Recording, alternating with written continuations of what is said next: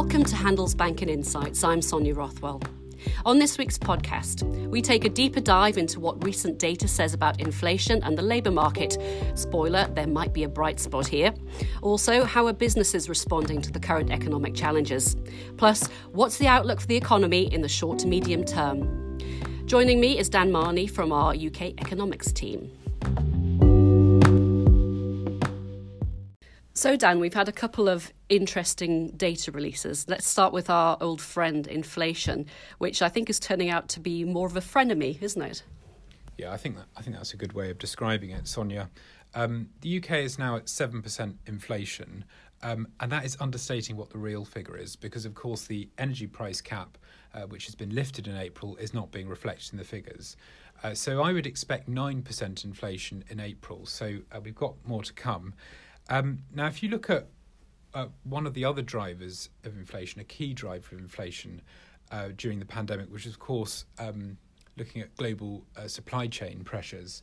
Um, we, have had February's data out for that, and that was quite positive actually. So, if you look at uh, supply chain pressures both globally and in the UK, they're both on the down um, in February. So, if that continued, uh, we could have potentially seen a, a deflationary force across 2022, which would have obviously been very welcome.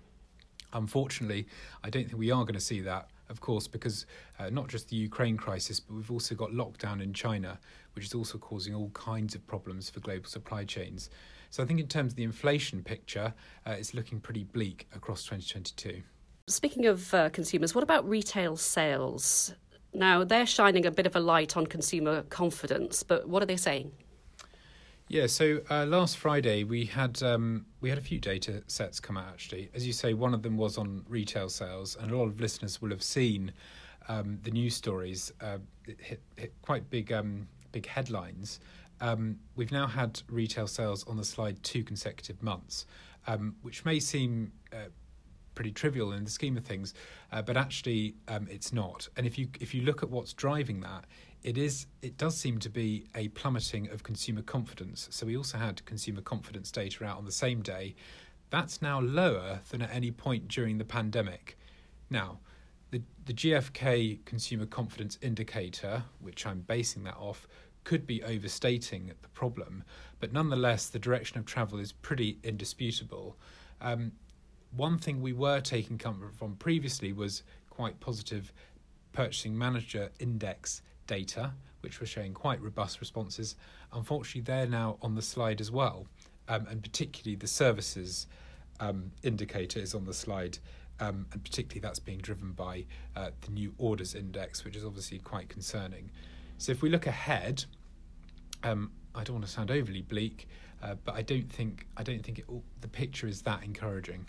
Now, I'd like to pick this up and try and make this a little bit less bleak because I'm sure that, that our listeners could could uh, do with a, li- a little bit of positive news.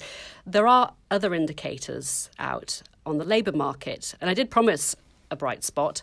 So, is this where we can see a bit of a bright spot, Dan? Yeah, I, I think we can see at least one bright spot here, which is if you look at the unemployment rate, it does continue to fall. So, unemployment is at, at just 3.8%, which is obviously historically very low. And if we go back to the autumn when the furlough scheme was withdrawn, there were real concerns about whether this might lead to a big spike in unemployment. That simply didn't happen, and I think we can only conclude that that is a good news story. Now, one of the things that's driving that is perhaps not such a good story, which is that the inactivity rate in the UK is is increasing, and that's effectively people leaving the labour force at the beginning of the pandemic, that was driven mostly by younger people leaving the workforce. Uh, so, for example, some people uh, may have been furloughed and decided to take up studying. That's reversed now. So, in the latter stage of the pandemic, it's much more people in the 50 to 64 age bracket that are leaving. Now, there could be a few reasons behind that. Some of them may be taking early retirement. Some of them who've lost jobs may find it more difficult to find new jobs and also there could be an increase in long term sickness. But in terms of trying to solve some of the worker shortages we have, I think what the government needs to do and public policymakers need to do is try and incentivise those people back into the workforce because the workforce is down by about 600,000 compared to pre pandemic levels. So I think there needs to be some focus of attention on that area. Especially given that the product the productivity numbers aren't so great. So obviously there, there, should be a focus on trying to get those up, and this is going to be one way that policymakers could start to address that. Yeah, I mean. The, the productivity challenge has been has plagued uh, the economy since the financial crisis, um, and yeah, I mean, I think I think policymakers need to do both things. They need to incentivise much better productivity, uh, because our productivity lags compared to G7 counterparts. And also, we do need to try and boost the workforce, as you say. Um, so, really, they need to be doing both those things uh, quite aggressively to try and promote economic growth. So, lots to think about there.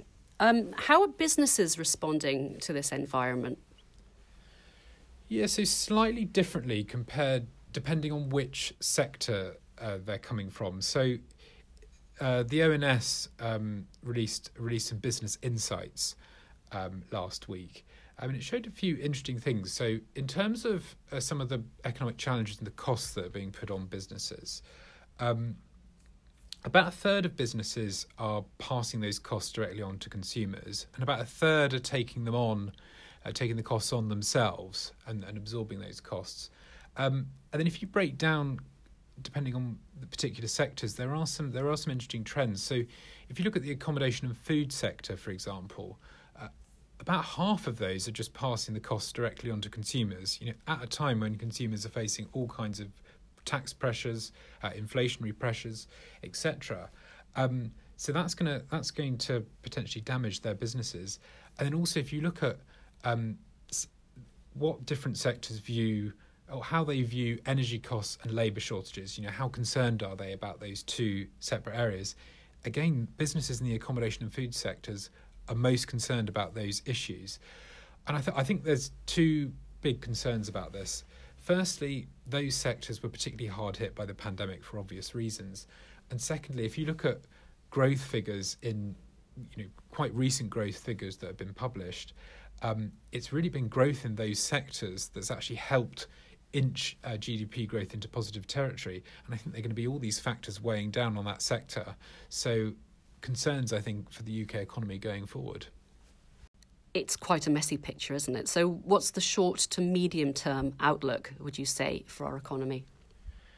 Yeah, no, it, it certainly is a messy picture. So, I think if we take the last two weeks' data, I would say there are three things that we we need to look out for. So, the first is on inflation. Um, as I said previously, we are expecting a headline inflation rate of about nine percent uh, for April. Uh, now, if if it exceeds that, I think there are going to be all kinds of um, questions and debate about how monetary policy should respond. We spoke about a couple of weeks ago how we don't think interest rates are going to go up as much as markets are expecting.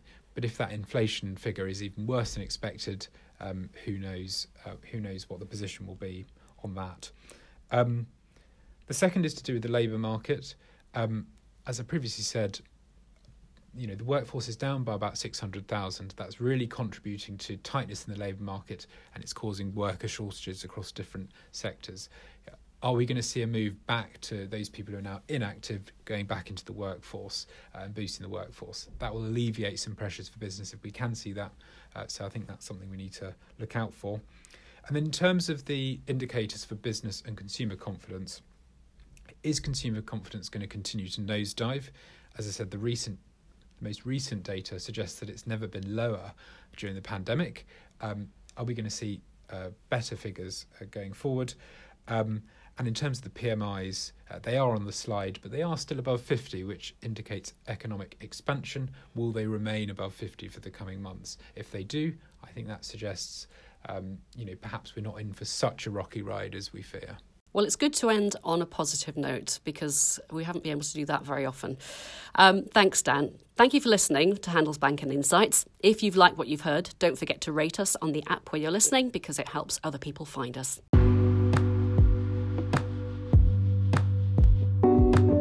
You might also want to share this episode on social media. And if you like regular updates on the markets, sign up to our daily market news wrap. The link's in the show notes. See you next time.